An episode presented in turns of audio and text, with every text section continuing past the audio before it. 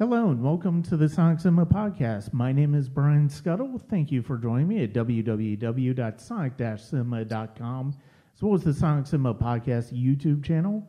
You can check out the podcast wherever you listen to podcasts at Apple, Google, Spotify, Good Pods, anywhere you decide to listen to podcasts.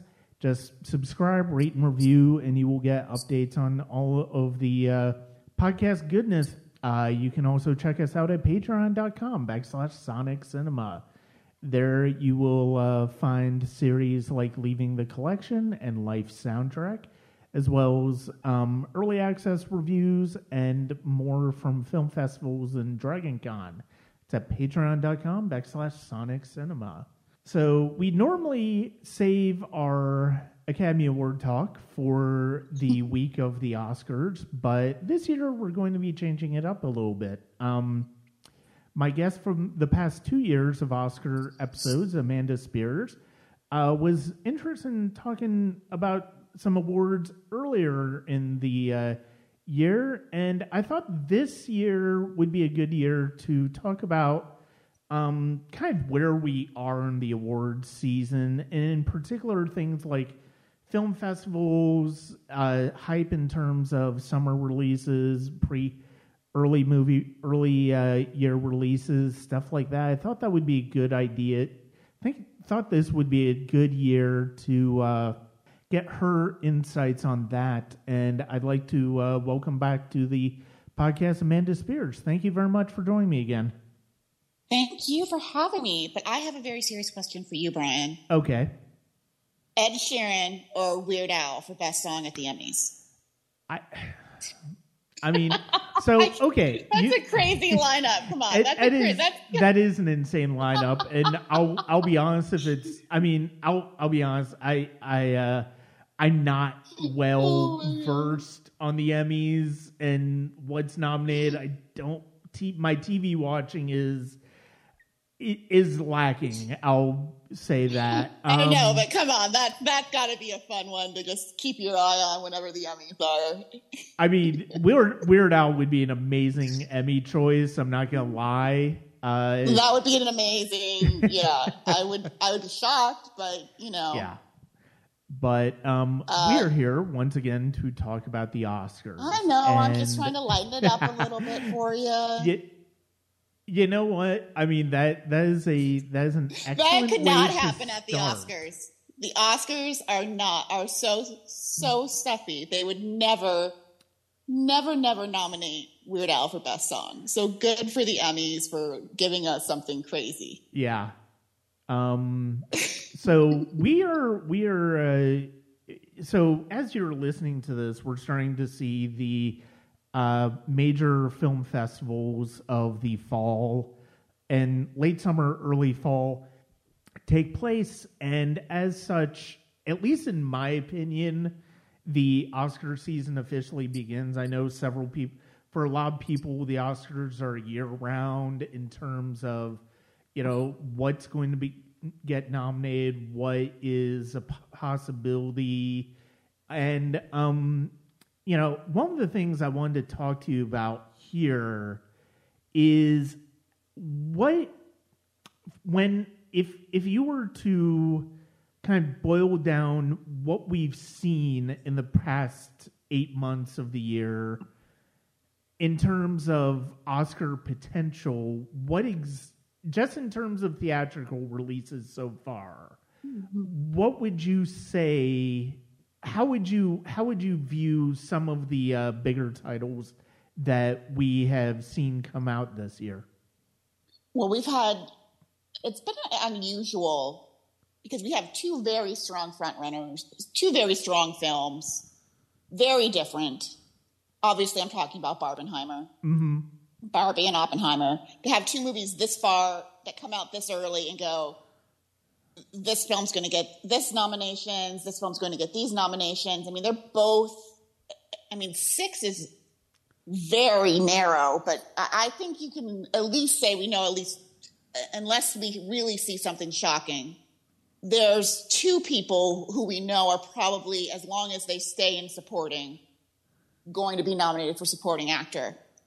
And that's Ryan Gosling and anyone who's like he's not going to get nominated. Well uh, robert downey jr got nominated for tropic thunder so yes Yeah. they, they will do that.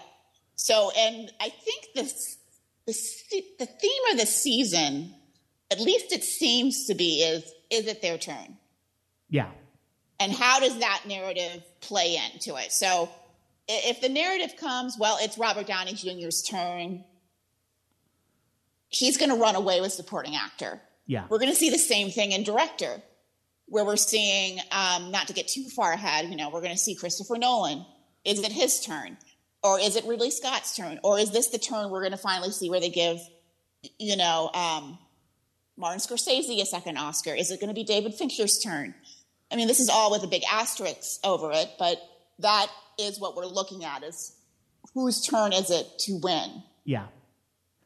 Yeah. and is there and is there a film that is not on our radar that could come out of the blue like Coda? Right. Um, and that's that's one of the things that I am always kind of fascinated by, even if I'm not quite the Oscar watcher throughout the year. I I'll be honest, I I try not to necessarily think about the Oscars until you know it's time for me to consider voting for Georgia Film Critics Association. Well, But- I don't usually think about the Oscars this time of year because I'm too busy on the Emmys because that's, you know, like I'm an awards expert. So right now I usually be writing about how Tim Burton finally got his first major directing nomination. Yeah. Yeah, like seriously, Oscars. The Emmys beat you to nominating him for director. Anyway, but yeah, I mean, usually I would have been like, okay, yeah, there's one. Usually there's one film, maybe if we're lucky, that comes out in the summer like this. Yeah. But to have two on the same weekend and to have a good chance at very conservatively five to six nominations. And as much as I love Barbie, the one thing I will say about Barbie is it doesn't have a female editor, it doesn't have a female cinematographer. There's not a lot of women behind the, in key positions behind that I would have liked to have seen for a female empowered film. That's my one nitpick, but damn, that that editor from from Oppenheimer deserves to be the front runner. Yeah. She found a way to make a three hour film paced to keep you engaged. It can be done. I I was absolutely I was absolutely awestruck by the editing and the pacing in Oppenheimer. I I mean it's I, Well, we know it's probably going to win visual effects. I mean, let's let's be real. Christopher Nolan films win visual effects, Right. So well it's probably the sound sound front runner. we we well and we should go ahead and preface that by saying the reason I think it's probably el- probably the front runner now for visual effects is that Dune Part 2 has been ridiculously pushed No. back by Even Warner before Brothers. that, I would say just with Christopher Nolan films, and again, I speak as an awards expert. Even when his films are not nominated for Best Picture, they're the, the this is the man this is the team that keeps winning visual effects. Mhm. So I mean, even with Dune, assuming it would have gotten a Best Picture nomination, which is a big if, it would never have taken down the classy effects of creating an atomic bomb. hmm That that is that is an excellent point, and that that actually kind of leads me to something because of the fact that I mean I I do think for a lot of people the elephant in the room in terms of this award season is going to be the lack of Dune, and I I find myself I don't agree. I, I don't think it's. I see. I I'm one of those people that with sequels. You know, look how Black Panther performed. It didn't win as many Oscars as Dune, but it was close. And I I just don't think it would have. It might have been able to like Avatar and get some nominations, but I don't think it was going to be. It, it would be the big heavy player people were thinking.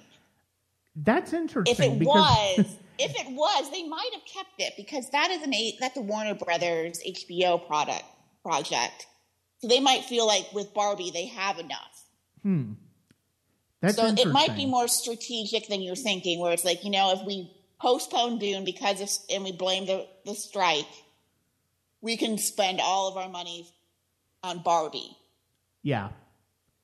And maybe like one of their independent films that you know they all have nowadays. So I I don't know. And again, we're, we haven't seen the movie. The movie might suck. Right. Right. There's there's usually one of these that's in here, and you're like, yeah, one of these movies is going to be horrible. Hmm. That's that's an interesting take, and honestly, it's kind of a refreshing take. I'll be honest, because of the fact that I am somebody who I I respected Dune more than I loved it.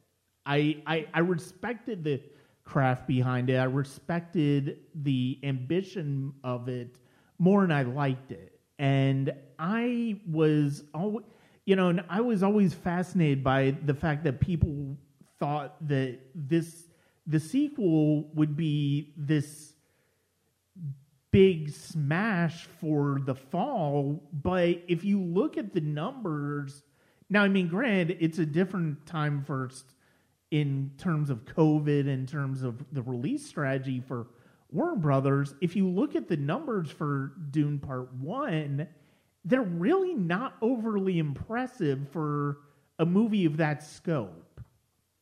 Well, I mean, COVID is you've got to take a big grain of salt with COVID because you, because you never know how many people are actually watching someone's television. Right. So, but uh, you know, it wasn't my cup of tea. I don't. I'm not saying that to disparage people who love it. It just mm-hmm. it didn't. It wasn't for me. Yeah. But um, I, I'm always a little hesitant with sequels because you just, you know, The Dark Knight Rises the Dark Knight. That was a sequel. You just never know. It's it's very uh, sci-fi. It's got a lot of you know potential dings against it, where you're like, really, maybe Warner Brothers just figured this way they didn't have to really shell out too much. Right. Maybe it is more popcorn fare. We don't know. And I mean, no know, one's thinking the Hunger Games film is going to get like a dozen nominations, but it's coming out in November. Yeah, movies come out in November that are populous just because movies come out in November. Right. You know, like it's timing doesn't always mean Oscar.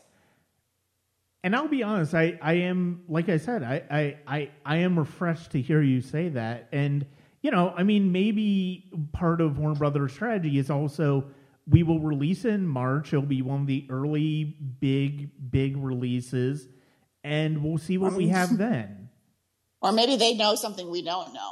This I mean, is true. You know, they might have seen it and gone, "Oh no."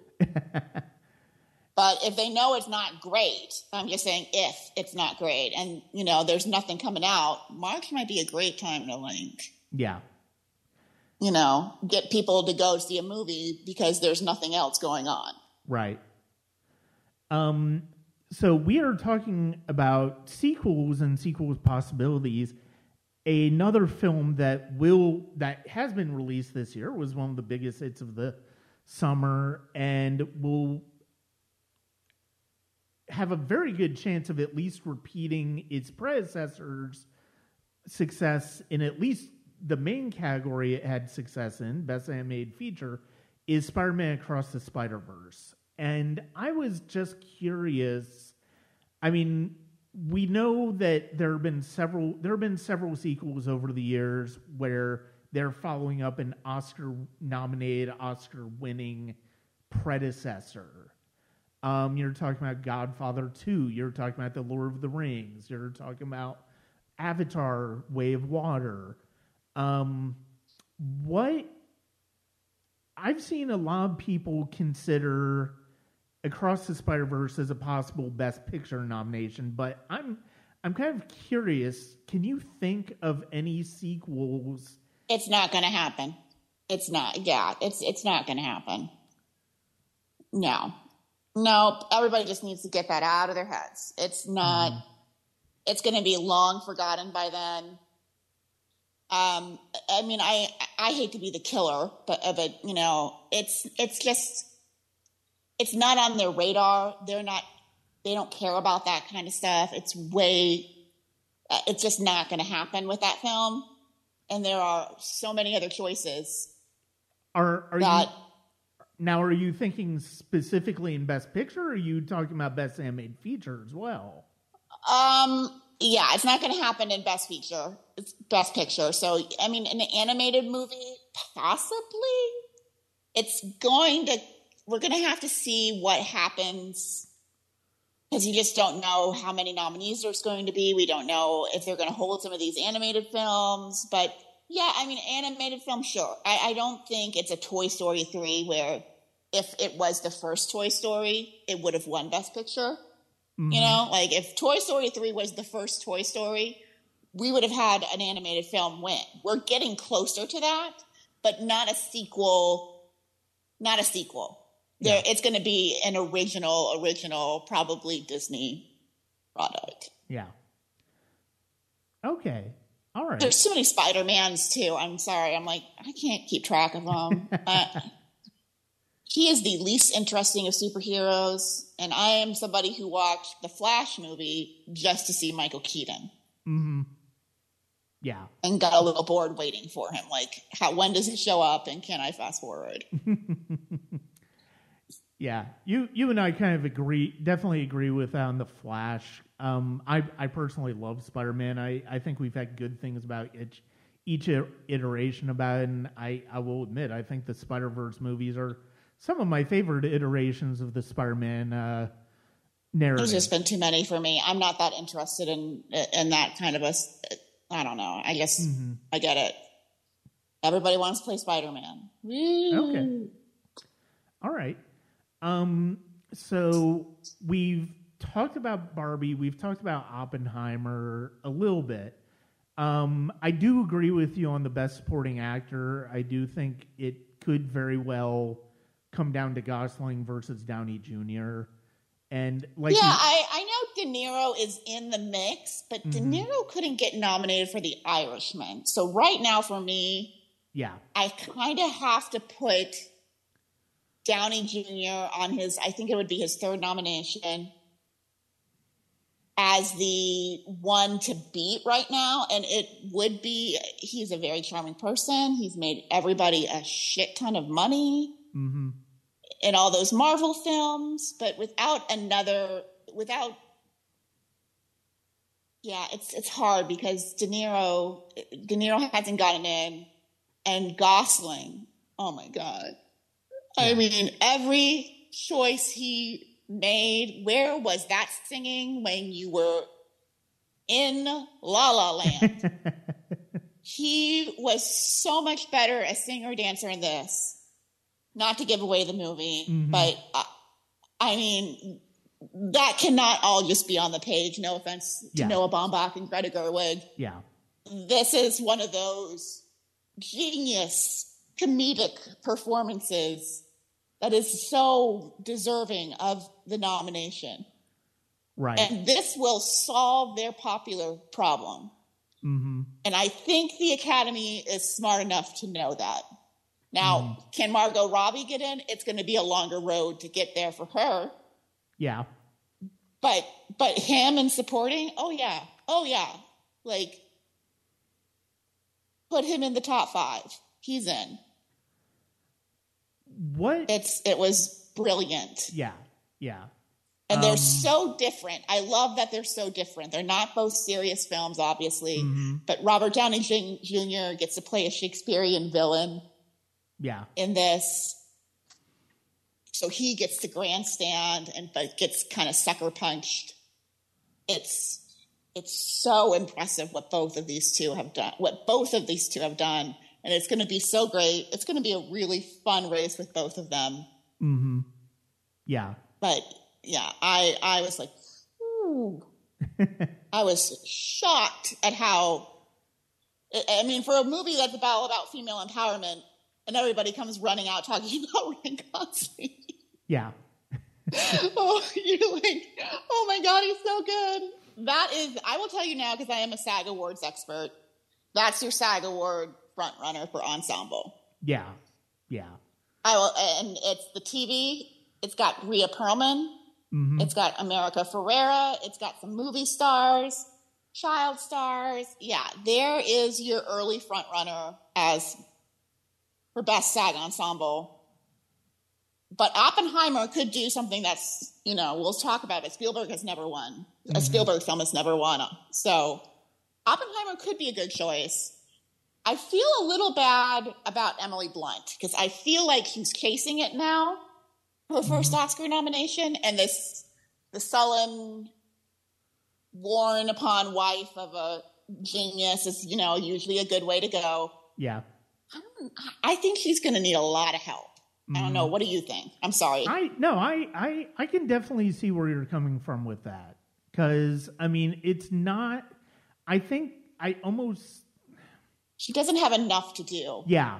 I I would Like, she's agree not with Jennifer that. Connelly. She's- she doesn't have enough to do for me. she's she's more reacting to the work she's more reacting to her character's more reacting to her husband. I mean she has that one moment near the end where she's basically you know telling him it's like you want people to feel sorry for you because of these things you've done. And that is you know that that feels like a very natural oscar moment. But mm-hmm. throughout the rest of the movie it's it's just and it's not it's not necessarily and it's not her fault. It's an issue No. with the screenplay where It's it- not a big role to begin Yeah. with, but it is. I, I mean, I get why she would choose this. I mean, Alicia Vikander, it worked for her. It worked for Jennifer Connelly. It's worked for a lot of people just even getting a nomination. yeah which she's not been able to do. So she takes a role in this big, epic, you know, Mm-hmm.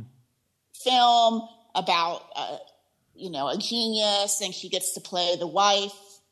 And she does have enough. She does have a lot to do. She doesn't have enough personally that I could say, yeah, she's in. She's going to need a lot of help. Like she's going to need some other people to fall out of the mix yeah there's a clear front runner in this category, obviously.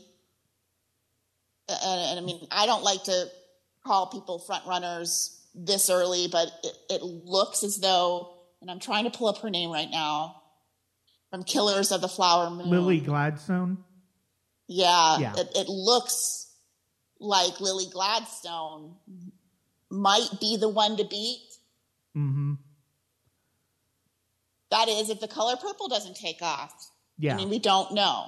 yeah the color purple i thought the color purple was being delayed but no no no they're I'm they're not- keeping the they're keeping the Christmas release for Color Purple, which honestly makes that's a bad idea Really? Why would you think? Why do you think so?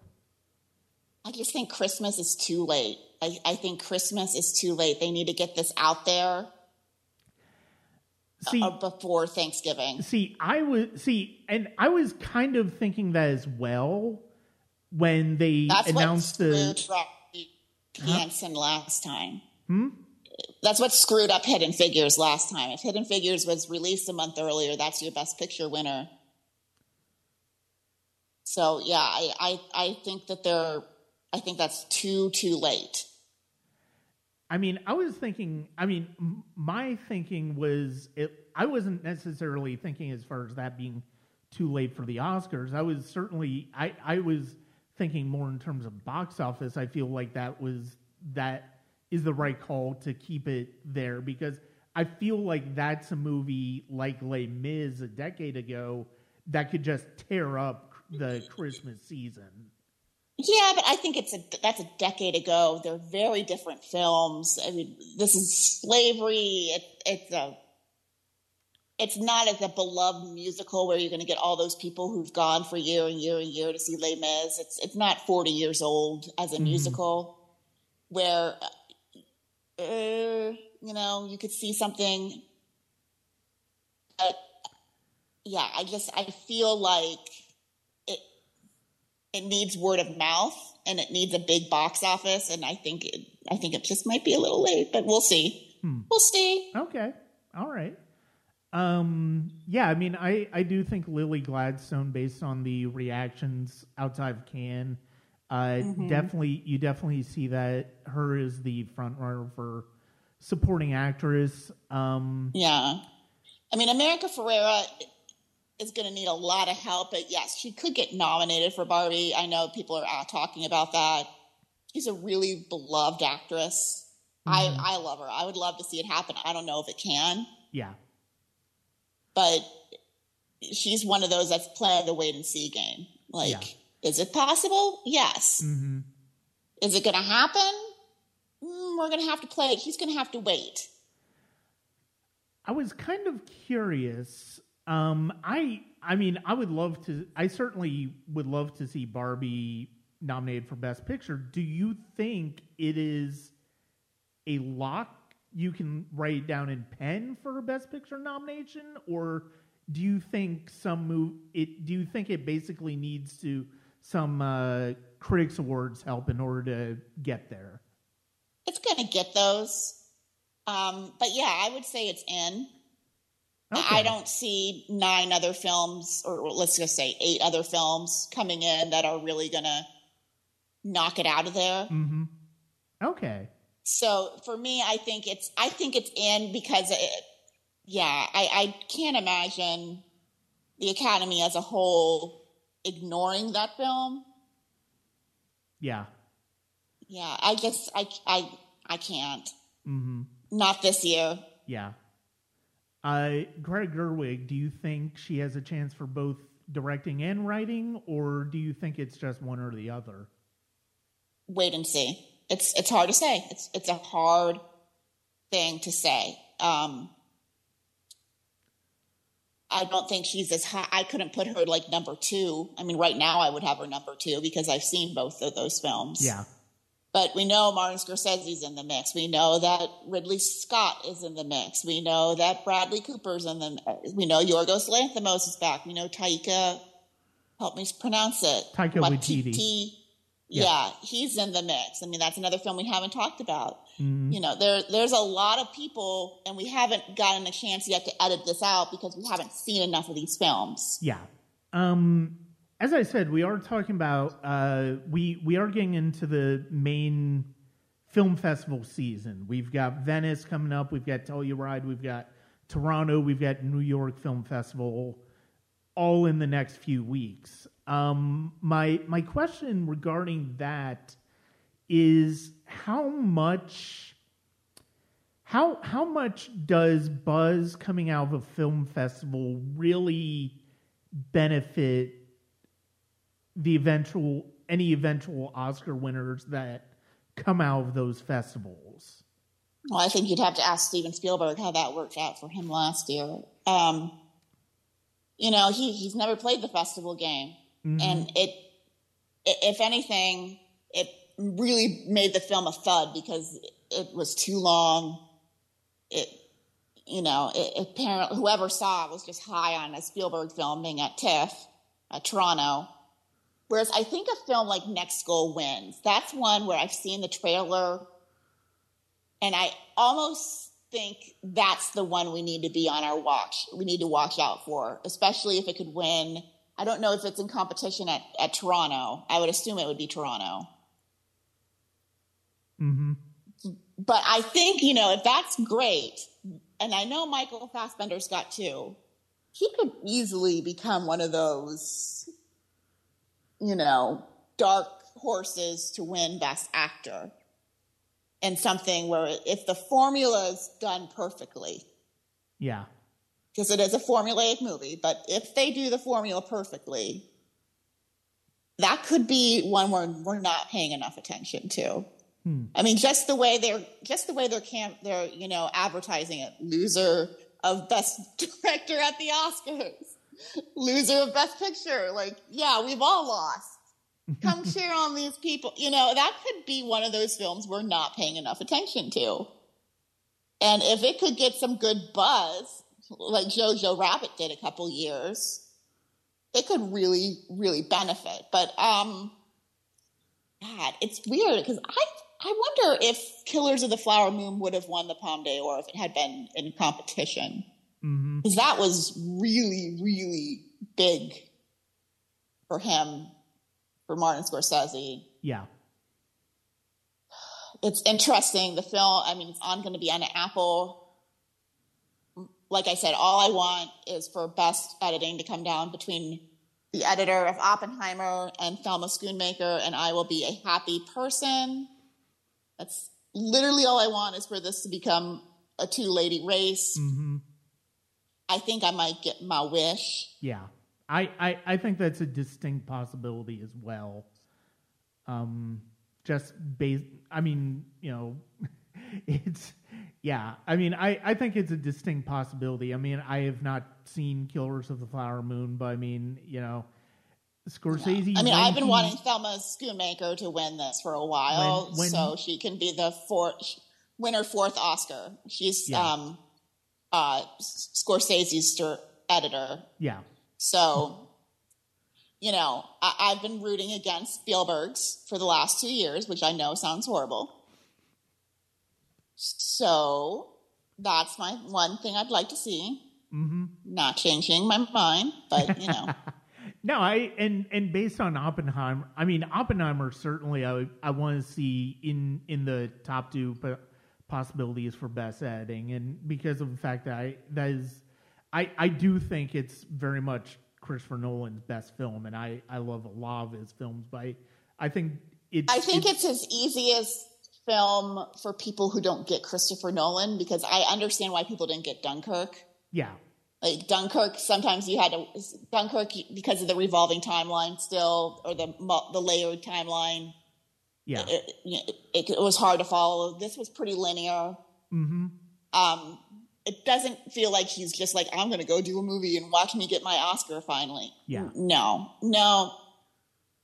I could argue that case a little bit with Dunkirk, but this one I feel like this this is his movie. He's got his guy, and I say that with love for Cillian Murphy. You Yeah. know, I feel the same way when I watch the Emmys when finally for like um he was he's already won, but if you've ever seen Evan Peters or you've probably heard of the American Horror Story mm-hmm franchise, he's been in all of Ryan Murphy's projects, and you know he's he's like the one guy who never gets nominated. So finally, Ryan Murphy gives him this Dahmer serial killer, and it's not the same comparison as quality, but still, it's like finally the guy who, you've had hanging around for all Yeah. these years is getting his due in one of your projects. So I I like that.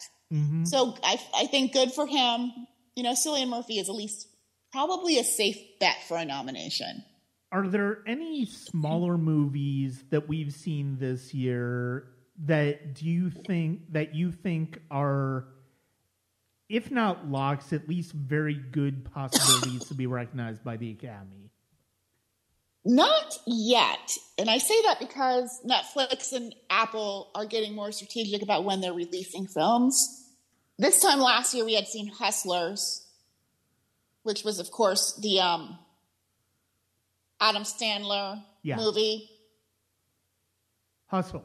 But, you know, Hustle, sorry. I'm getting all my movies confused. But um, some of these films, I, I do worry a little about. I, um, I worry Napoleon is just Ridley Scott trying to redo Gladiator Mm, because that that was his closest yeah. he, he ever got to winning an Oscar. Mm, Um, I, I, the trailer for that one worries me the most if I'm judging anything on a two two minutes. Mostly because of the um, I don't know if Joaquin Phoenix has the gravitas to play Napoleon. hmm. He he just seems like this guy dressed up,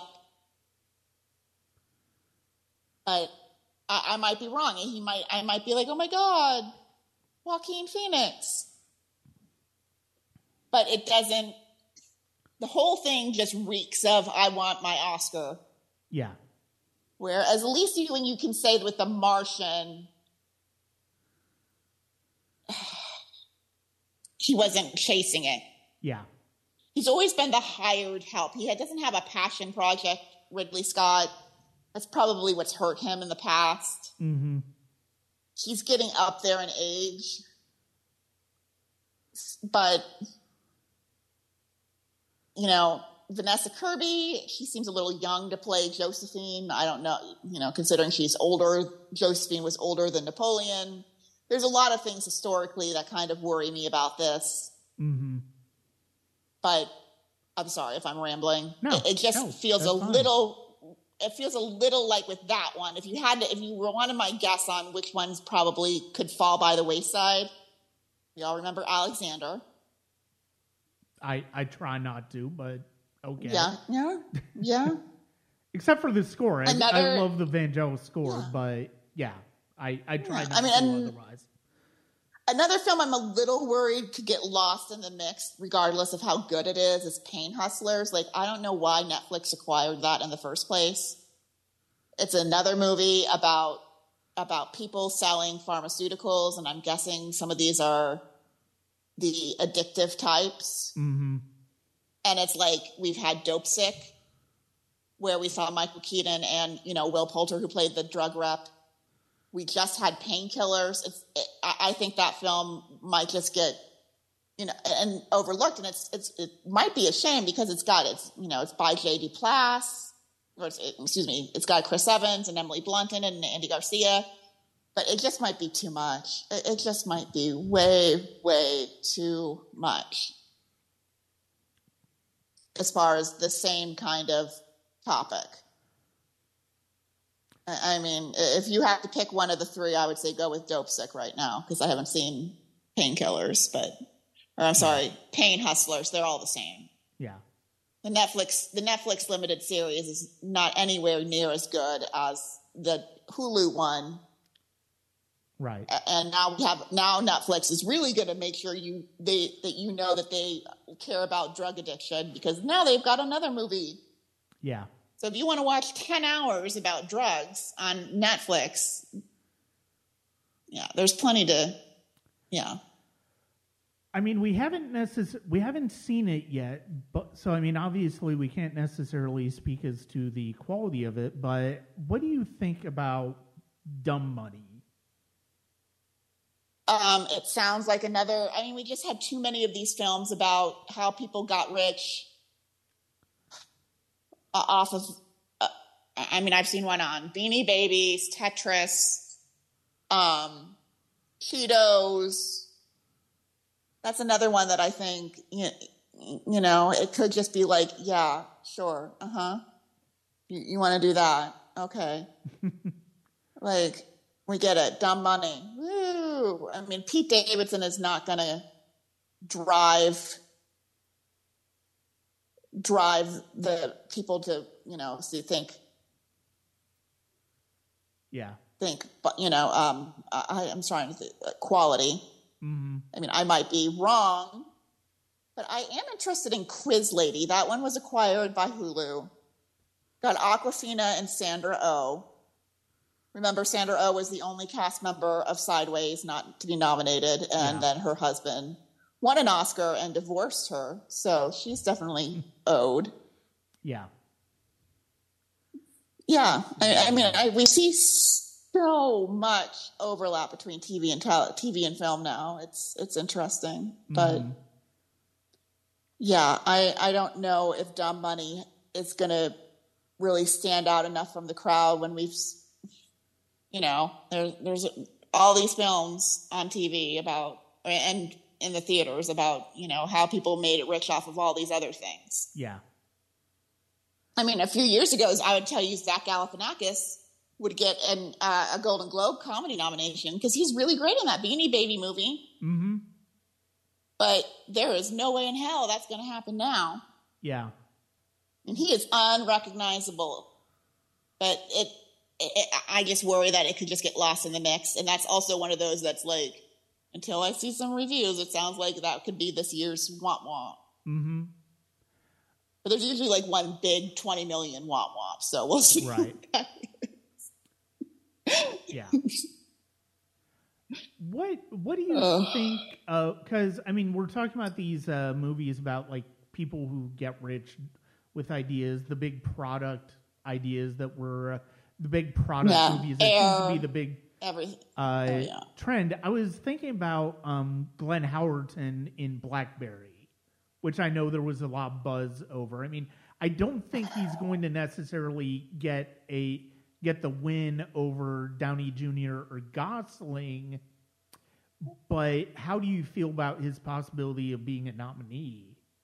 I think he's going to get lost in the mix. I, I think it really, I, again, it's just there's too many of those films for Mhm. any performance to stand out enough to be recognized. Yeah. There's just too many of them. It's it's kind of the same thing as how I feel about Pain, the Pain film. Yeah. It might be amazing, but is it going to be any better than what I've seen Michael Keaton do? Right. I don't think I don't. I mean, if they had boiled, I don't know if you saw Dopesick, but if they had boiled Dopesick down into a two-hour movie that was just about Michael Keaton's character, he would have his Oscar for Best Actor. Mm-hmm. That I I just feel like sometimes with these overlapping themes, sometimes it's just it's just gets to be too much. Yeah. Where people are like, "No, I'm not going to watch the GameStop movie." Mhm. I mean, I, I, it's no offense to Paul Dano or America Ferrera, but you know, you've got a movie with Pete Davidson in there, and it's like, uh. Mhm. I mean, I might see it because I do like Nick Offerman, but Yeah. I mean, I like a lot of the cast, but I'm not going to go into the theaters and see that. Let's see. Looking at the release schedule, I'm trying to see what else we have. Um, what are I'm you- interested in fingernails. What about that? I, I think that might look that might be good because it's got a lot of people who've been at the top of their game recently. Where is that on the? It's got Riz schedule? Ahmed and Jessie Buckley, both off Oscar nominations. When with Carey that- Mulligan, When when does that come out? October 27th, and then it's on Apple on November 3rd.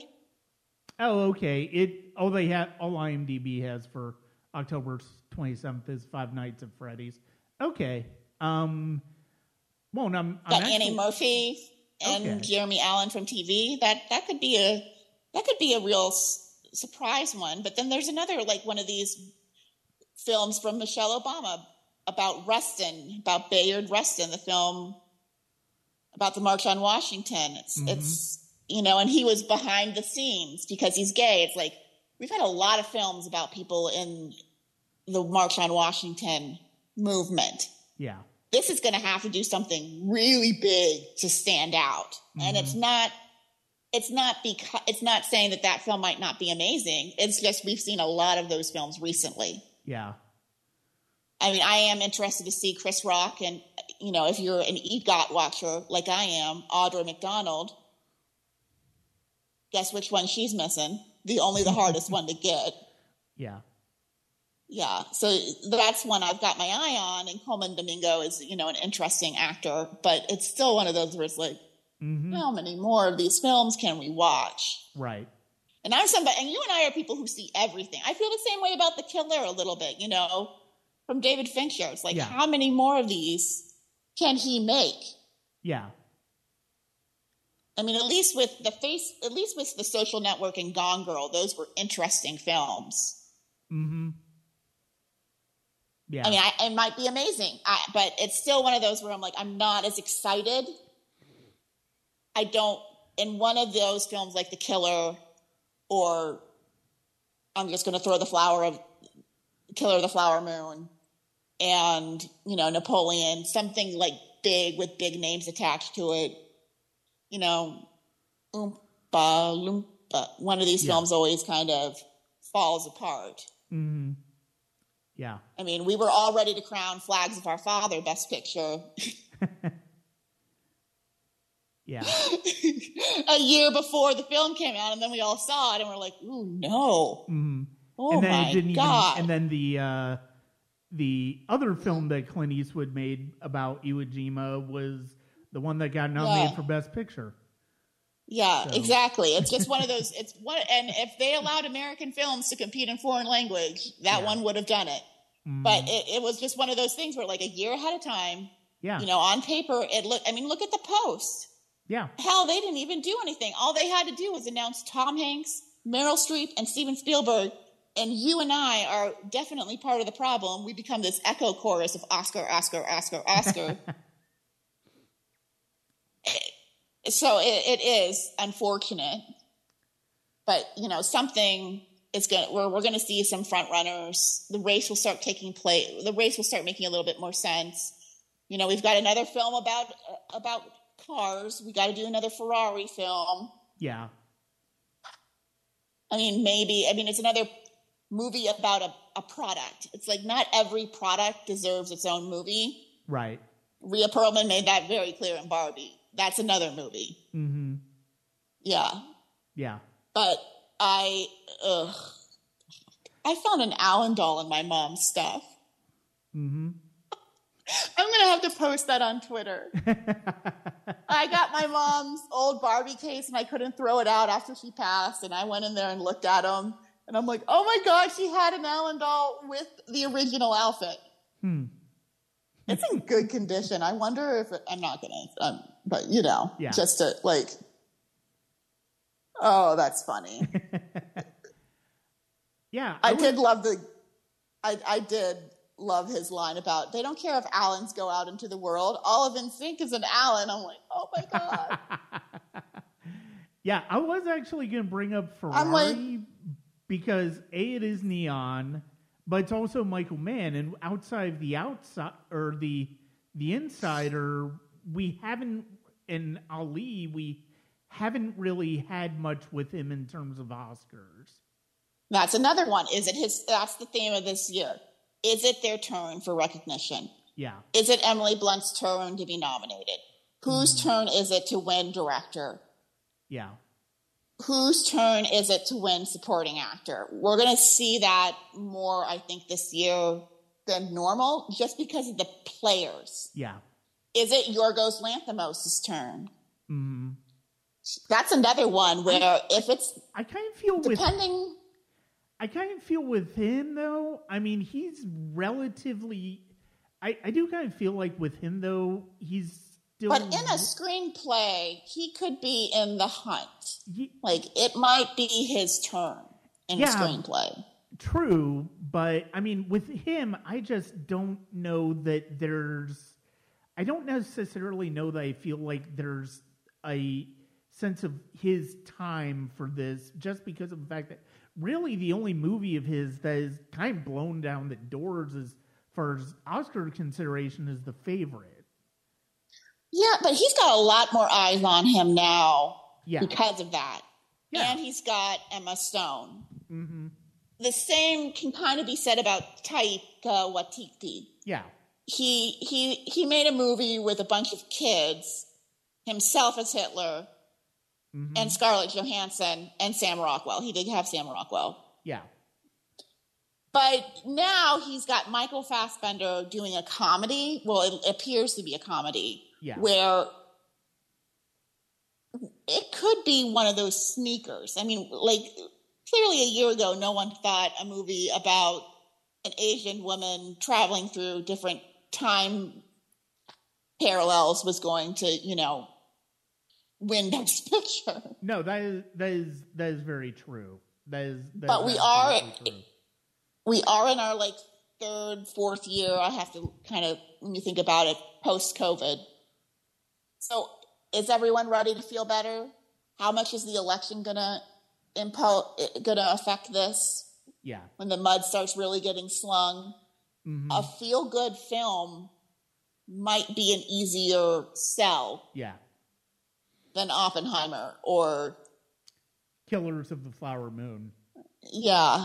I mean, I I'm wanting to see Killers of the Flower Moon, but hmm ugh, boy, you just you just never know. Yeah.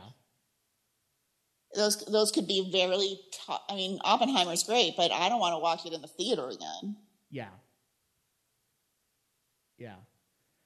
No. Whereas there's a five dollar theater by my house, and yeah, if my Yeah. friend wants to go see Barbie, sure, let's go see Barbie. No, I, I don't think. Barbie's going to win Best Picture, but I I do think Barbie is going to benefit from the still, you know, the economy sucks. People have died. Uh, here we go with another nasty U.S. election cycle. Yeah.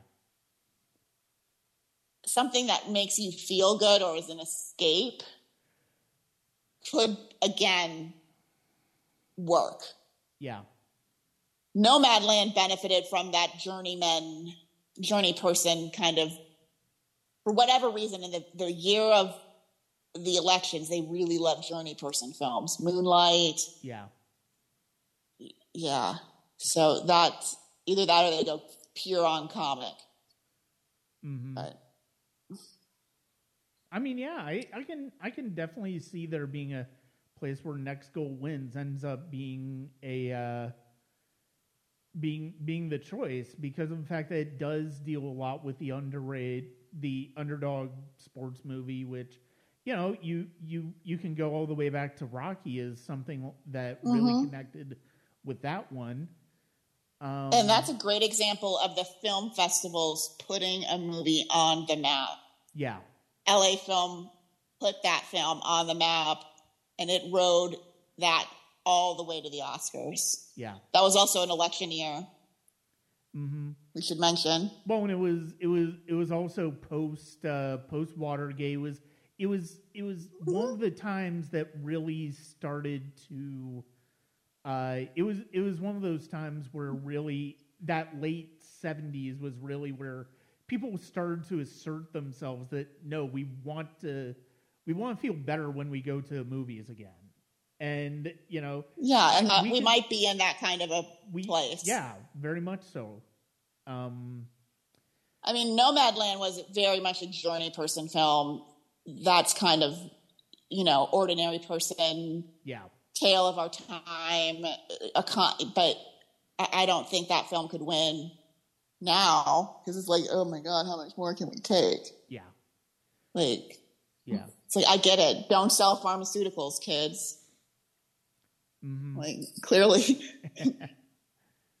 clearly, I- I- you I- can make a lot of money, but you're going to kill a lot of people. I get it. Trust me. I've I've seen enough TV to know that it will kill you. Yeah. No, I, I think that's I, I think that's completely uh, I think that's completely valid way of looking at that. Um, how do you th- feel about the possibility of uh, past lives in any of the categories? Really, I mean, is it one where you can possibly see or see maybe a screenplay nomination and that's it, or Is that the Yorgos Lanthimos? no? Uh, past lives is I'm the, trying to remember uh, what past. Celine Song movie so that people have been uh, talking about this summer. Uh, wait a minute, let me bring it up. I'm pulling it up right now. I'm I'm until I've seen the film myself. Sometimes I'm. Is that a foreign language film? I believe it is, yeah. I don't know. I'm gonna have to see it. I haven't seen it yet, Because it's definitely one of the most acclaimed movies of the year. but it's a acclaim will only get you so far in a very busy field. It's also it's it's also about buzz. I mean, Yeah, uh, when Parasite won, there was a lot of buzz around that around that film, Mhm. around Bong Joon Ho, especially if you're going to pull off a, a upset like him, like he did. yeah. You know, he just came off his first U.S. film. Like, if you want to trace his Oscar, you can trace it all the way back to Snowpiercer. yeah, Uh, It it depends. I mean, as far as a- place in the world that's having its moment, South Korea, South Korea is definitely there. yeah, That's where we're seeing innovative television coming out of. Squid Game came out of South Korea.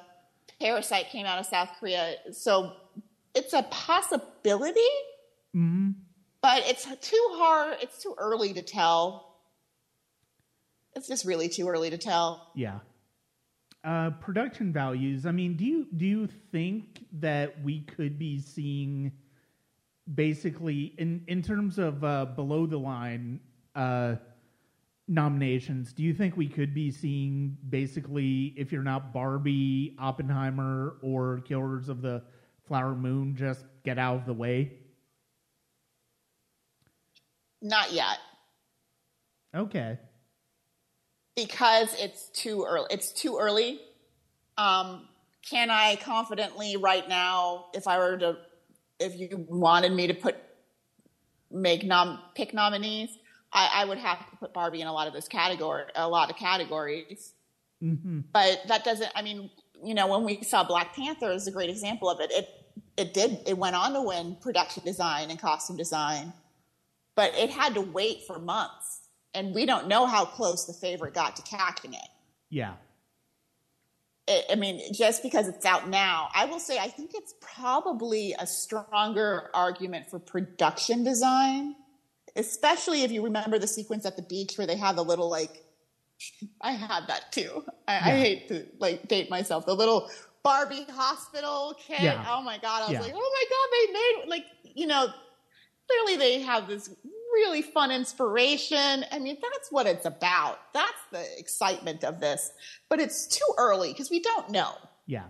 Okay. I mean, you know, Napoleon could be a costume nominee. It, yeah. It's really, but yeah, I think it's definitely in the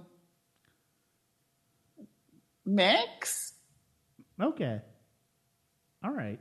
Sorry, I'm. No, you're fine. I mean, you know, I, I think one of the I, I do think to a certain extent this is part of why I don't necessarily have these conversations or really overly think about the Oscars until like December is because of the fact that there's so much that ultimately is unknown here right now. Like there's so many of these well, films that we're talking about that we just haven't seen. I agree, but I think with with this year, and the there is an exception to the rule because we do have two films right now that if they do not receive Best Picture nominations, I think I can confidently say something's wrong. Yeah, yeah, I would agree um, with that. And I think that's different than most of the time this this time of the year. There might have been one, but I don't think that there's usually two very strong ones where we're expecting acting at least one act, at least one or to two acting nominations each, um, possibly a screenplay, a director, and then you know throw in a handful of tech categories. Yeah. So that that's very unique compared to most times where we're like, well, maybe Top Gun will get a few nominations. Like we all knew, you know, maybe it gets a Best Picture. We'll see. We have to play wait and see. Well, maybe it'll get a sound nomination. It's probably going to get a sound nomination. That's kind of where where we usually yeah. are. When, when you have two films like what we had, and it was so special that they came out and we're getting to see people enjoy them at this time of the year. Um, that I, I do think it's worth having a conversation. I mean, hell, I'll just throw this in there. What a, you know, Jamie Lee Curtis took her, you know, victory lap on TV this year. It's like, damn, yeah. girl, from having no awards to having an Oscar and probably on her way to an Emmy. You know, that's mm-hmm. that's not a bad turnaround at your age. Yeah. Because I was like, if that was your victory lap, the bear, yeah. brava. Damn. I mean, and of course, you first actually, of all, she gave an amazing. Ex- of course, I I asked earlier. It's like, what have we ever seen? How many sequels have we really seen that got Best Picture nominees that nominations that the original movie didn't? And you just a- answered it with Top Gun Maverick. And um, yeah, but I mean, but yeah, it got about the same as it did the last time, minus a song nomination. Yeah, so that's why I was like, hey, isn't Ed Sheeran and Weird Al competing funny? Like,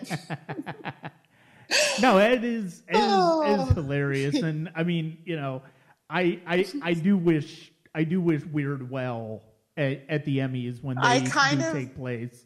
I mean, yeah, he, if he's a producer on the film, he'll he'll win TV movie. Yeah, but uh, that's that. When I saw that, when I was looking through categories, because they don't, you know, show you in the key categories the directing and writing nominees, mm-hmm. and of course, you know, those are those are important. Yeah. And so when I got to and I saw music, and I'm like, holy mother, the Oscars would never. I mean, I'd like to think they would, but you know, the chances of them nominating Weird Al. I mean, I feel like the possibilities are better now, but I just don't know. It would have to depend yeah, on what else is out because I mean they did actually nominate a song from the South Park movie. I mean it didn't win, but They- they, they still did. nominated it. Yes, and and you know, I was holding out hope for um oh god, what was it? Um that Adams Andy Samberg movie, his his Justin Bieber biopic. Oh yeah, pop star. Yeah, I was like, come on, just nominate nominate them, but Yeah, they they when they do it, it's amazing. They just don't have the highest the, the biggest track record as the Emmys do of going Yeah. of nominating song from SNL or something. So uh, I just like, man, that and, and with my luck, neither of those two will win, and it'll be something else. But still, it's just kind of like it's fun to, it, and especially this year, I think when you've seen where we had such a high of two great films coming out, and neither of them disappointed. yeah, It's fun to have a, a mid a mid season chat. it is. It. I just hope they settle is. the writers' strike. Yeah, Yeah, we just need to get them to settle these strikes now, and Mhm. and we can all yeah, get back to watching the shows we love and the the films we love. And yeah. No, I. I don't need I extra time. For me, I don't need extra time to contemplate my Emmy nominee um, Emmy Emmy predictions. I'm just like, oh no. like imagine having three more months, folks, to figure Yeah. out. Yeah, because it just allows me to run more scenarios of what could happen. Mm-hmm. So we we were talking about song there. So the question somebody brought up on Twitter, and I I was I'm kind of curious your thoughts of the two songs from Barbie that most people are talking about. Which one do you think has the better shot at winning the Oscar? I'm just Ken or the Billie Eilish one? Which is the Billie Eilish one? Uh, what's the name of it? It's not the Dua Lipa song. I thought the big dance no. number. No. Uh, Um, the- I think I'm just Ken is probably the most memorable one. yeah. Um, I, I mean, that would be like a Weird Al choice. I'm, I'm not gonna lie. I mean, if they went with the Dua Lipa kind of dance the night away kind of song, hmm and hey, good for Matchbox 20 for being the the, the butt of the joke with the, with the um, push song. Yeah. I'm like, oh my god, Uh, what was that was what was I made for was the Billie Eilish, and that was more the ballad. That was that yeah. was- that was God, they the, kind of uh, blend together. I think I'm just Ken is just more memorable of a moment in the film. mhm. Um, but we'll see. Yeah. It, it, they might just go with the Dua Lipa number. You never know because you know they do like pop stars. So, Yeah, but I'm just Ken. I was just like, oh my god, where where was he? He really could dance. I don't remember him being that great of a dance, uh, uh, being that great of a singer. yeah. Wasn't he supposed to be in like NSYNC or Backstreet Boys? I mean, I know he was in like, you know, the Disney clubs. So Ryan Gosling, he was a Mouseketeer. yeah, yeah, he was. Wasn't he like going to be the sixth member of NSYNC? I, I feel like that NSYNC joke was put in there for his benefit. Entirely possible. Um, yeah, I'll be honest. I'm I'm not I'm not aware. Uh, so okay, well, you're not you're not the fan base for for NSYNC, so No, I, you know. I, I am not. Um, but uh, I, I did have one more film that we really have not talked about, and uh, that is uh, Maestro, uh, Bradley Cooper's Oh, boy. on Leonard Bernstein. Um, that is another case where I think you're seriously That's already looking like it could be a big problem. yeah, and it's real. I mean, you know, it- What the fuck was he thinking with that nose? It's Yeah. I I agree. I mean, you know, it's like I I, I, I think that was in bad taste. yeah. I mean, even though the families come out, He's chasing it at this point. It, but yeah, I I would agree with that. I I would agree with that. Um, I am curious to uh, see I, I think the it's too. like, they went a little too far. Yeah. Is it another black and white film? I mean, I'm sorry. I I, liked how they did black and white in Oppenheimer Yeah, when it was black and white and color and some part. this just it's like it's not it doesn't make your movie any better to be in black and white. Mm-hmm. It's it's not it's to me. I, I'm he's really racked up a lot of nominations. I liked him in uh, Guillermo del Toro's film. Nightmare Alley. Yeah, yeah, he was really good in Nightmare Alley. I thought that was closer to a, a perform a winning performance, but I think he's taking himself a little too seriously. Mm-hmm. Whereas he was really, what was great about him in American Hustle was he was willing to be the asshole who was wrong. Like big, bombastic. If, you know, Jared Leto wasn't in the race that year, Yeah. there's your winner, folks. Mm-hmm. Where he's just now, it seems like he's taking himself so seriously. He wouldn't do that now. He wouldn't do an American Hustle kind of role. Whereas, like, clearly Ryan Gosling's like, I'm going to go have fun and I'm going to, I am just going to chew every ounce of scenery imaginable. Yeah. Let people question why I'm in this film, and then let the then I'm going to have the last laugh. Yeah. Like he he's he and even you know look at what Robert Downey Jr. did with Tropic Thunder. Mm, He knew that could go horribly wrong. yeah. Horribly wrong but and he needed everyone to see the film and get it immediately what he was doing and who he was targeting. And bradley cooper is way too careful now to the point where i don't know if he can give that kind of free performance. Because now he's now he's going to play another musician. It's like we get it. You're it didn't work the first time. So let's jumble in a pot everything that usually works to win people an award. Yeah. And I don't know if it's going to work for him. Mm-hmm. I kind of feel the same way about Michael Shannon at the Emmys. It's like, here we go. Mm-hmm. He's playing a country music, you, you know, just pull out things that it's like you could put on a piece of paper sometimes what wins people awards and pull three or four of those things out and find a real life person to play. That doesn't mean you're going to win an Oscar. Yeah. Like just because it worked for Rami Malek does not mean it's going to work for you. Yeah. I mean, And here we go again. Many, and I mean, honestly, many people, myself included, would certainly argue that shouldn't have happened for Rami Malek. It just happened to, uh, you know. It, it well, just I think. Rami Malek got lucky with the timing. Yeah. He got lucky with the timing. He got lucky with his competition, and he got lucky that Bradley Cooper wanted director more than he wanted an Oscar in general. Yeah. Like, I'm sorry, you are a better actor still at this point than you are director. Mm-hmm. You know, Ben Affleck is not a great actor. He's an okay actor. He's he can do one thing very well, but he's a better director. Yeah. Ugh. Yeah, Mhm. it's it's just that is the one film that we didn't talk a lot about, but I think that might be the, this year's kind of thud. Yeah. Yeah, it's going to be interesting to see uh, where Netflix's Netflix's uh, their ambitions for an Oscar end up going, and I mean, Well, obviously, Netflix Maestro and Apple. Hmm? I was going to say Netflix and Apple typically have. If you look at Coda, they had Coda, and then they also had the tragedy of Macbeth. Yeah, you know, they could have, but Coda was their baby. Coda Yeah. was the one that they were pushing.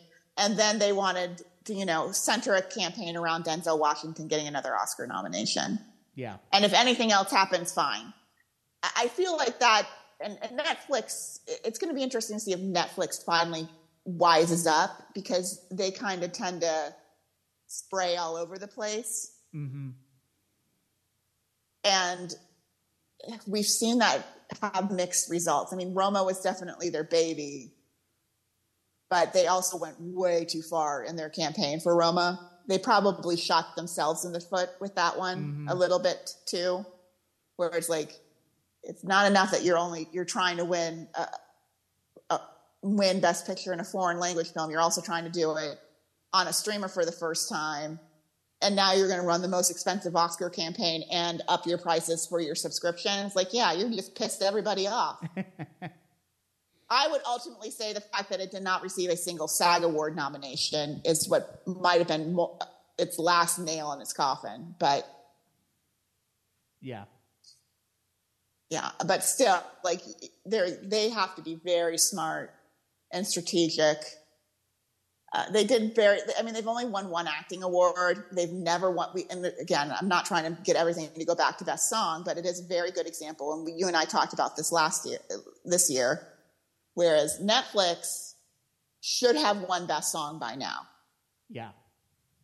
If they were smart, they could have Mary J. They could have gotten Mary J. Blige that Oscar on a. You're not going to vote for supporting actress. Why not just give her best song? Yeah.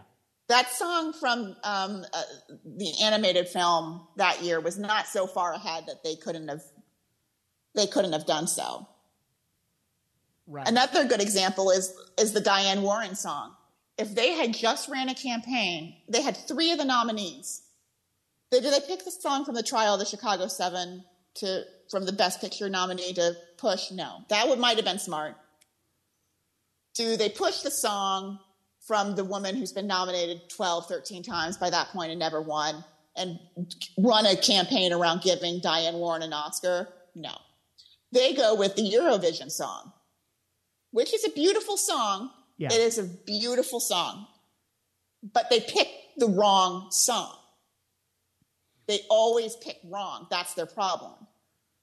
If they had gone with Diane Warren or if they'd gone with Mary J. Blige, they'd have that song. They'd, lead- I mean, it doesn't sound like a lot. I get it's a song category, but it does illustrate their problem where they can't focus their attention on one film or one cat, one person per category.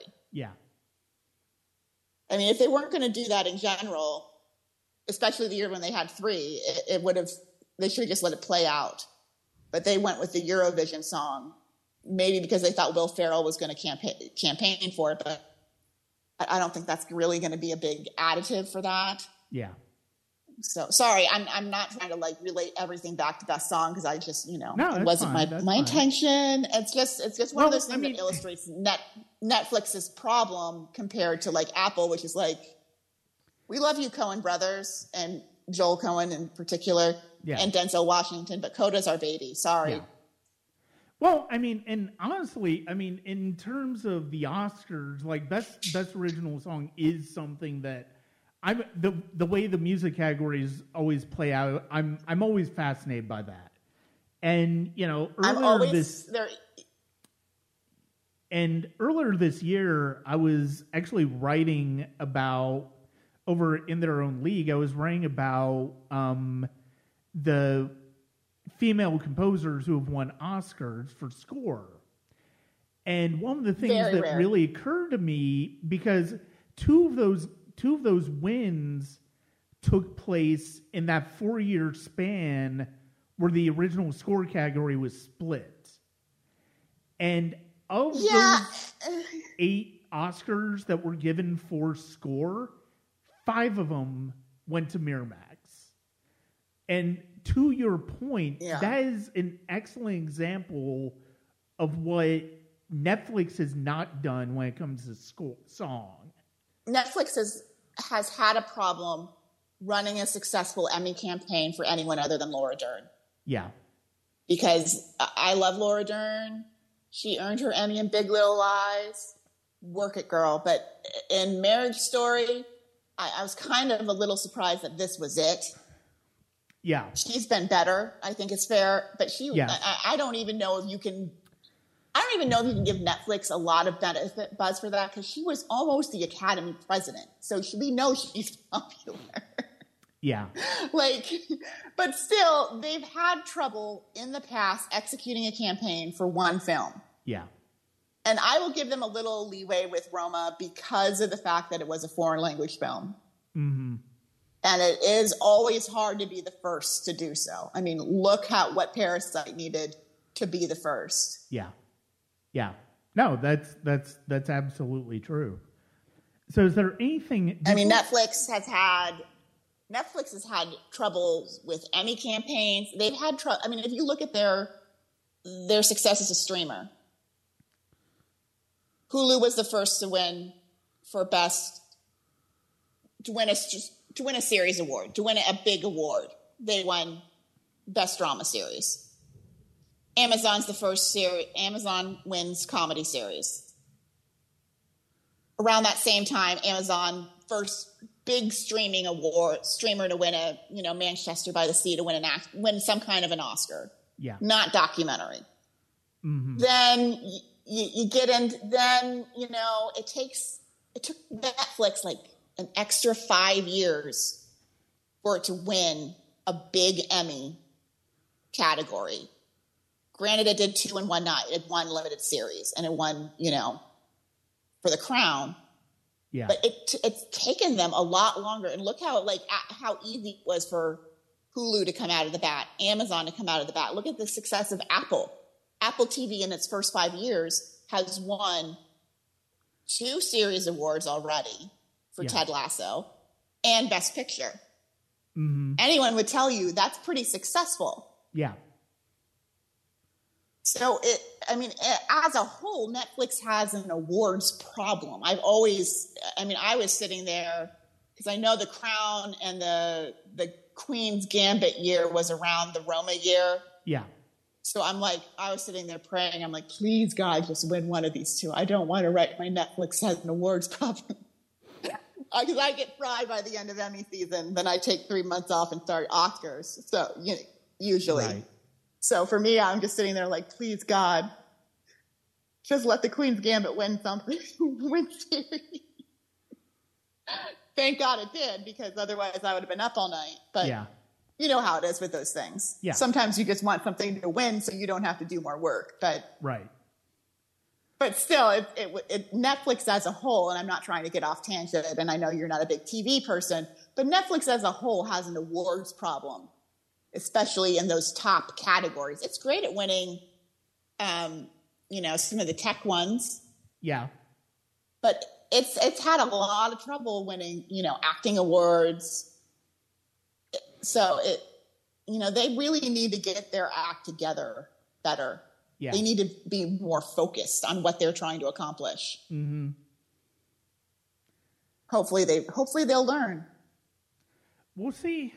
But I, mean, I, I, I think Maestro might be their big film, and if that yeah. if it is, it, it, we'll see how that goes. Yeah, it's it's going to depend. I mean, obviously, it's going to depend. I, I I think on where where it stands with critics in terms of not only not only the performance, but it's you know I not only the performances, but obvi- obviously the filmmaking. Um, I mean, I think so much of what Stars Born was able to benefit from Lady Gaga delivering the performance she did, and you know the idea of getting her an Oscar nomination and Oscar for you know writing, but um, yeah, with with Maestro, it's like you you never know because of the fact that you know classical composers. I mean, this is this very much does not feel like Amadeus, and it feels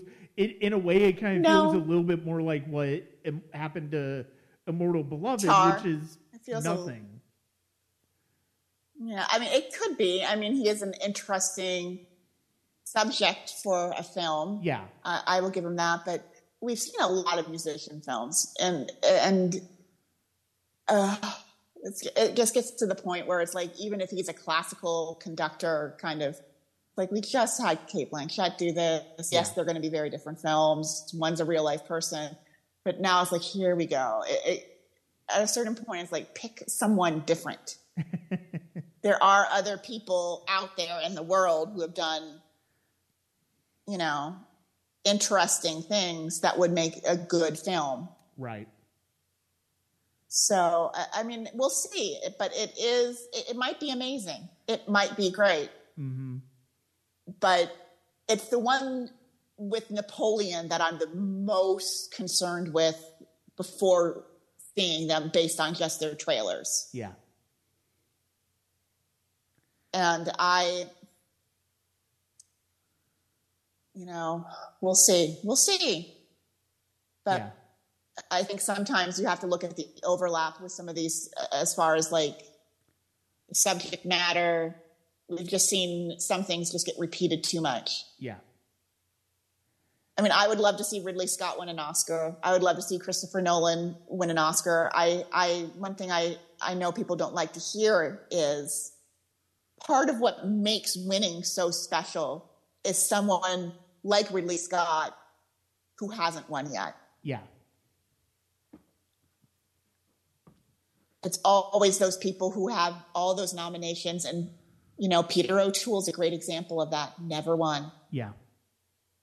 It, it, that's what makes it so special that someone on their first nomination or in their first big film could Mhm. win. I mean, Lily Gladstone has a very big chance of making history at the Oscars.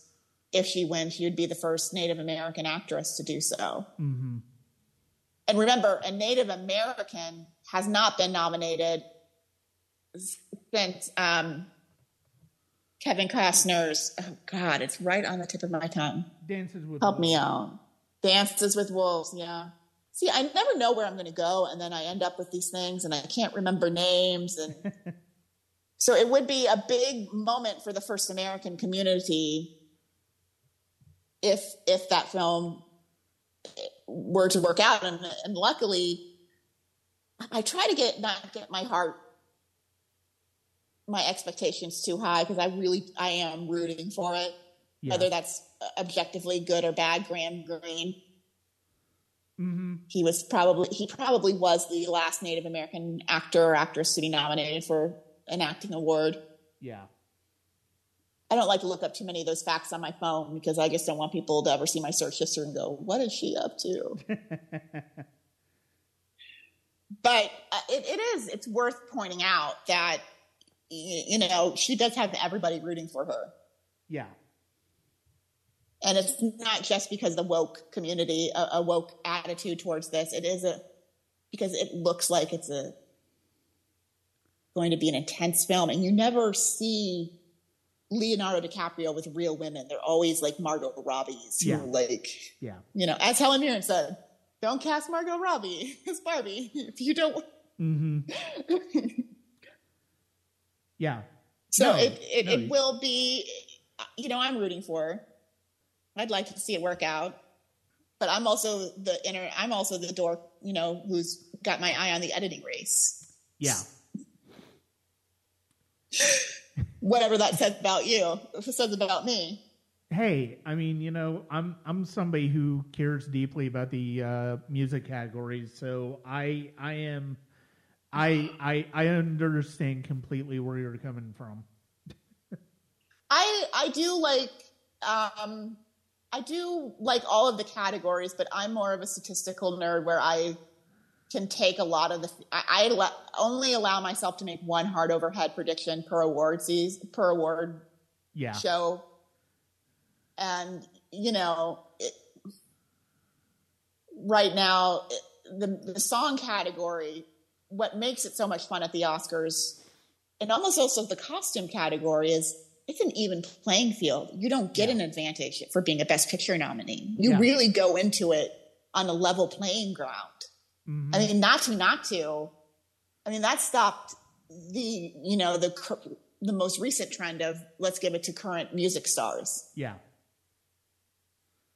That doesn't mean next year we won't see that in full color, living color again, but Yeah. it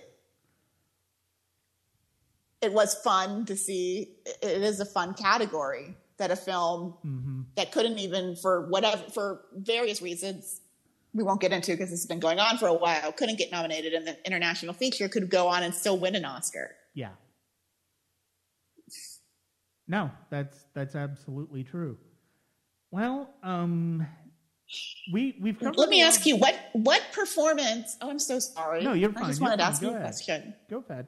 Go ahead. what performance or director who do you want to see win an award this oscar season? Uh, which one would make you happiest? Uh, not practical. It doesn't have to be practical. Right, right. Um, who do you want to see win an Oscar, or what film do are you kind of rooting for? What do you think might be your favorite film? man, that is uh, that's that's a tough question because I mean, the the easy question are the two movies that we talked about, you know, at the start of this Barbenheimer, Mm-hmm. and I I adore both of those movies. Um, I truly do. Uh, man, I mean, I did love. It can be an God, animated It's Me, film? Margaret. I love the I love that movie. Okay. I would love to see John Wick Chapter Four get some below the line. Okay, love. that's not going to happen. oh no, I I Let's be a little bit more realistic. Yeah. Come on. um, this is this this is a this is kind of a tough question because I mean obviously I have my Well, what are you looking forward to? Is there something you're looking forward to seeing? I mean Is there a performer you'd like to see win an Oscar? See, that's the thing. I mean, I don't, from a practical, thinking somewhat practical as far as something that could happen, even if it may not, I, I really don't know if there are any that I would say, oh, yeah, I definitely would love to see this happen as far as the performers, because of the fact that, I mean, I'm mm-hmm. somebody who I, I very much enjoy you know I, I very much enjoy especially when I when I vote for the Georgia Film Critics Association I'm not necessarily going off of oh they've got a good chance at an Oscar I'm going off of these are truly the performances that I love the most this year um I mean most of those a lot I of think those that's admirable. don't necessarily get the nod. I mean, so I I kind of you know, and I'm thinking about ah man. I mean, Is there someone you'd want to see win again? Who who in the two time club do you want to see Ooh. win, or who do you want to see win their second or third? I'm trying. I'm trying to help you out with no, something. I I, am just I, trying to. I hear you. I hear you. Um, I I appreciate that. Uh, let's. Like I, I would like to see Lily Gladstone. I'd like to see the buzz equal a great performance, but Yeah. I'm also, you know, I'm always cautiously optimistic. Yeah. No, I, I, I, I think she would. I would love to see. I because I mean I, I've seen a couple movies with her this year that I've really that I've really loved, and I mean mm-hmm. it's it's one of those things where you know I, I can't wait to. I mean I can't wait to see Scorsese's movie in in general. It's like would I like to see him win a second Oscar? Yes, of course I would. Uh, especially 'cause, Yeah, I mean, she's I- someone I- I'd like to see. because I mean, you know, The Departed is a very good movie, but I it it's not even in my top ten when it comes to Scorsese. So I mean, See, I- because it's an Oscar, not I. I don't have a top ten of his. Like, I would have to really sit down and think about that because Yeah. I I don't usually do that for people. But I think if I was getting down to like ninth or tenth or tenth or twelfth, the Oscar win might bump it up a little bit for me. yeah, But um, yeah, I mean, he's somebody I would like to see. I would, of course, love to see Diane Warren win if if she's she's always in contention. You know, if they could finally make that happen. You know, there's a um, a sa- there's a visual effects person we talked about hmm who's you know Marvel's go to. I would love to see him. I think his name's Daniel Sudick. But Yeah. you know, his last chance to actually win was probably his first chance, which was Master and Commander. Like that tells you how far back yeah, this goes. But it is a fun. It's always fun, and I think you know I. Michael Fassbender is somebody who takes himself so seriously that just the trailer alone gives me this small glimmer of hope yeah. that that might be my my best favorite movie of the year. but I'm somebody who's like Meryl Streep hasn't done a movie in a while. I'd love to see her win, but I'm enjoying her being on TV right now. So it's mm-hmm. Oh, okay. You know. I okay. I I, Yeah. I figured out one. Uh, going to original Okay. score. Thomas Newman. I would love to see win for Elemental. oh yeah. I, I thought his score for Elemental is one of his best scores. I I absolutely adored that one, and I would hope because of how much, even though I I, I can't imagine it. I can't necessarily see it winning over. I it I don't think he'll win over Across the Spider Verse or uh, Miyazaki's film. Um, if that gets in the Well, he might have another film. You never know. Um, Yeah. I I would love to see Thomas Newman get recognized finally because he's he's Yeah, he's one. He's somebody whose timing's never been on his side. yeah and he's never been lucky enough to go. Some of these people have just never been lucky enough to go along for the ride. yeah But I I, I, do appreciate um, how we've seen in recent years below the line people having very, very singular campaigns by their films, yeah. where I, I- think you I- could see. I would love to see that happen for him when it comes to uh, Elemental. I, I, I, I do think that's one of his very best scores, and it he's he's long past due. So Yeah, I, I agree with you on that one. I, I do. I, I think there's a few people who, if if you want your film to win an Oscar, sometimes maybe you need to yeah, Yeah, yeah. I mean, it's. It, uh, I still, when with 1917, I still think of the fact that, like, I'm trying to think who was their film score. Not. God, So these names Joker, get so confused. Joker was the one who won, and it's like I- Yeah. I, I, like that score, but man, it it's it's it's not even my favorite score of theirs. I mean, it's like. I mean, I it doesn't necessarily need to be, but uh, because it rarely ever is. But Well, if 1917 had run a campaign around, let's give this person a score, their their Oscar. yeah, I, I think it was banking Yeah, we- more on Sam Mendes winning another Oscar, be or Roger. Yeah, they kinda- the Oscar as well. So And as happy as we all were, I think if they had really just been like, well, maybe we can win Thomas Newman. It was Yeah. Thomas Newman, you yeah, know, an Oscar. Yeah, If they had been, if they had ran the campaign of Thomas Newman's never won an Oscar, vote for Thomas Newman and, and Yeah. like they did with Roger Deakins, they he'd have it. yeah, That's the same thing that they, they needed to do for like Diane Warren. Because, you know, she was one person that really broke my heart that year because she'd never gone into the Oscars that year with a precursor win. yeah, And I was just sitting there thinking, please just let her have this. Mhm. Like, I, ugh. sometimes they do, sometimes they do break your heart yeah. because you, you want to see that. But no, I mean, if, if yeah, the more I think about it, the more I, I'd have to say if there's a if there's a long time person who has not won an Oscar, I'd like to see win this year. It's Thomas Newman. Yeah, yeah, I'm, I'm with you on that one. Uh, I know, you know, for visual effects, that's going to be kind of hard, Yeah, but I would like to see personally more women in the sound and the visual effects category. hmm Um, because, you know, we talked about this last year. We talked about, it wasn't last year.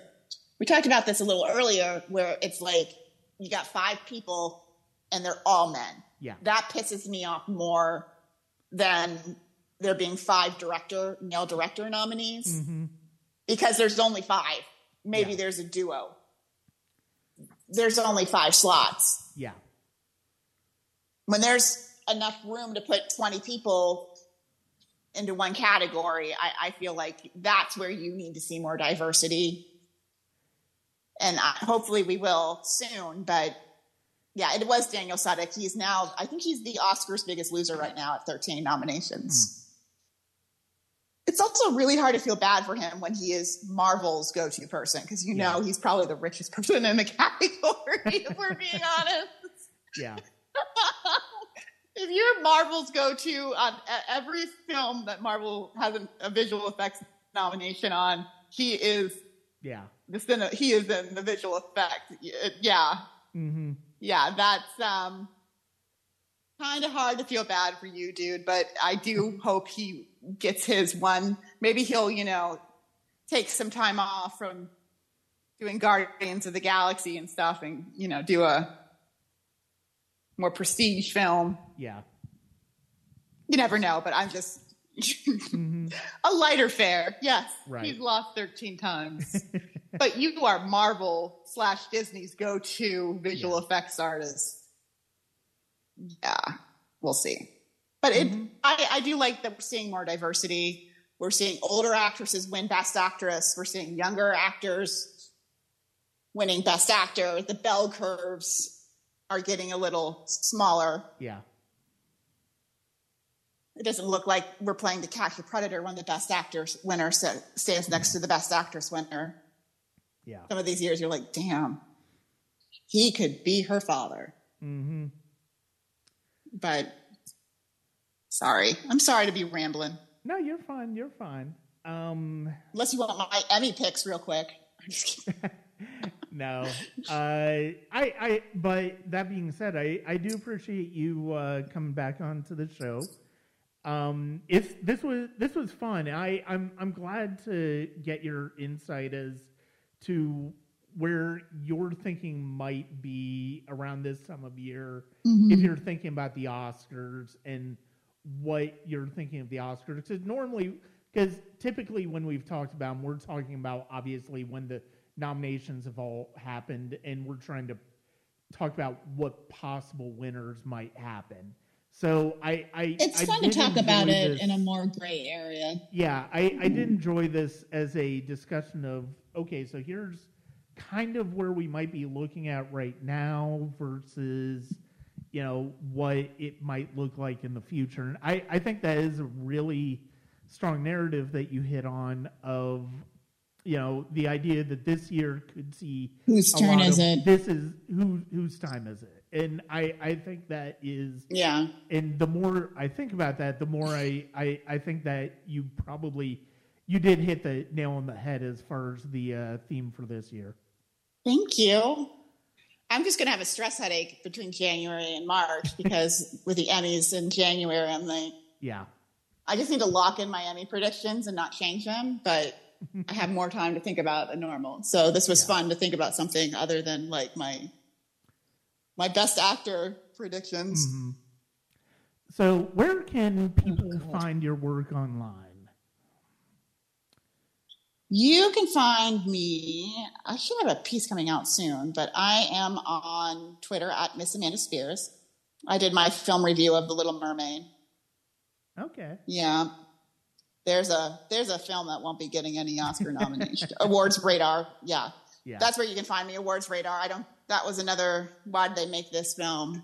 yeah, yeah. I Oh, mean, it, it feels like Yeah. it feels like every it, it feels like the case with all of those uh, live action remakes where it's like why Some why of them I've liked. This one this one doesn't really work. It, it you can kind of get lost in the CGI. Everybody was kind of like it, it really felt like this was shot during COVID protocols and Mhm. yeah, yeah. Yeah. But mostly you can find me on Twitter. Okay. awards in that awards radar. I, I haven't been writing as much as I usually have been, but Okay. Well, Amanda, thank you very much for once again joining me. you're welcome. I'd like to thank Amanda for joining me on the podcast once again. It was good to get her perspective on the Oscar season from this perspective of the award season not quite uh, being in full swing yet, but also a lot of people are thinking about 'em. And that's something that uh, is not necessarily something that I tend to think about anymore, but it's interesting to get her perspective on it. It's going to be it for this episode of the Sonic Cinema podcast. This October is going to be horror, but coming from very different subjects. And I look forward to uh, sharing those conversations with you. And um, this year, the back end, back half of this year is going to be really interesting because of the uh, fact that um, I will be starting a new job. I'm starting a new job, and you know, getting the feel of that, and that's part of the reason why I recorded this before I even went to Dragon Con. So that's going to be it for this episode of the podcast. Check us out at patreon.com backslash Sonic Cinema, um, the uh, Sonic Cinema Podcast YouTube channel, or wherever you listen to podcasts, as well as my written work at www.sonic-cinema.com. Thank you. Música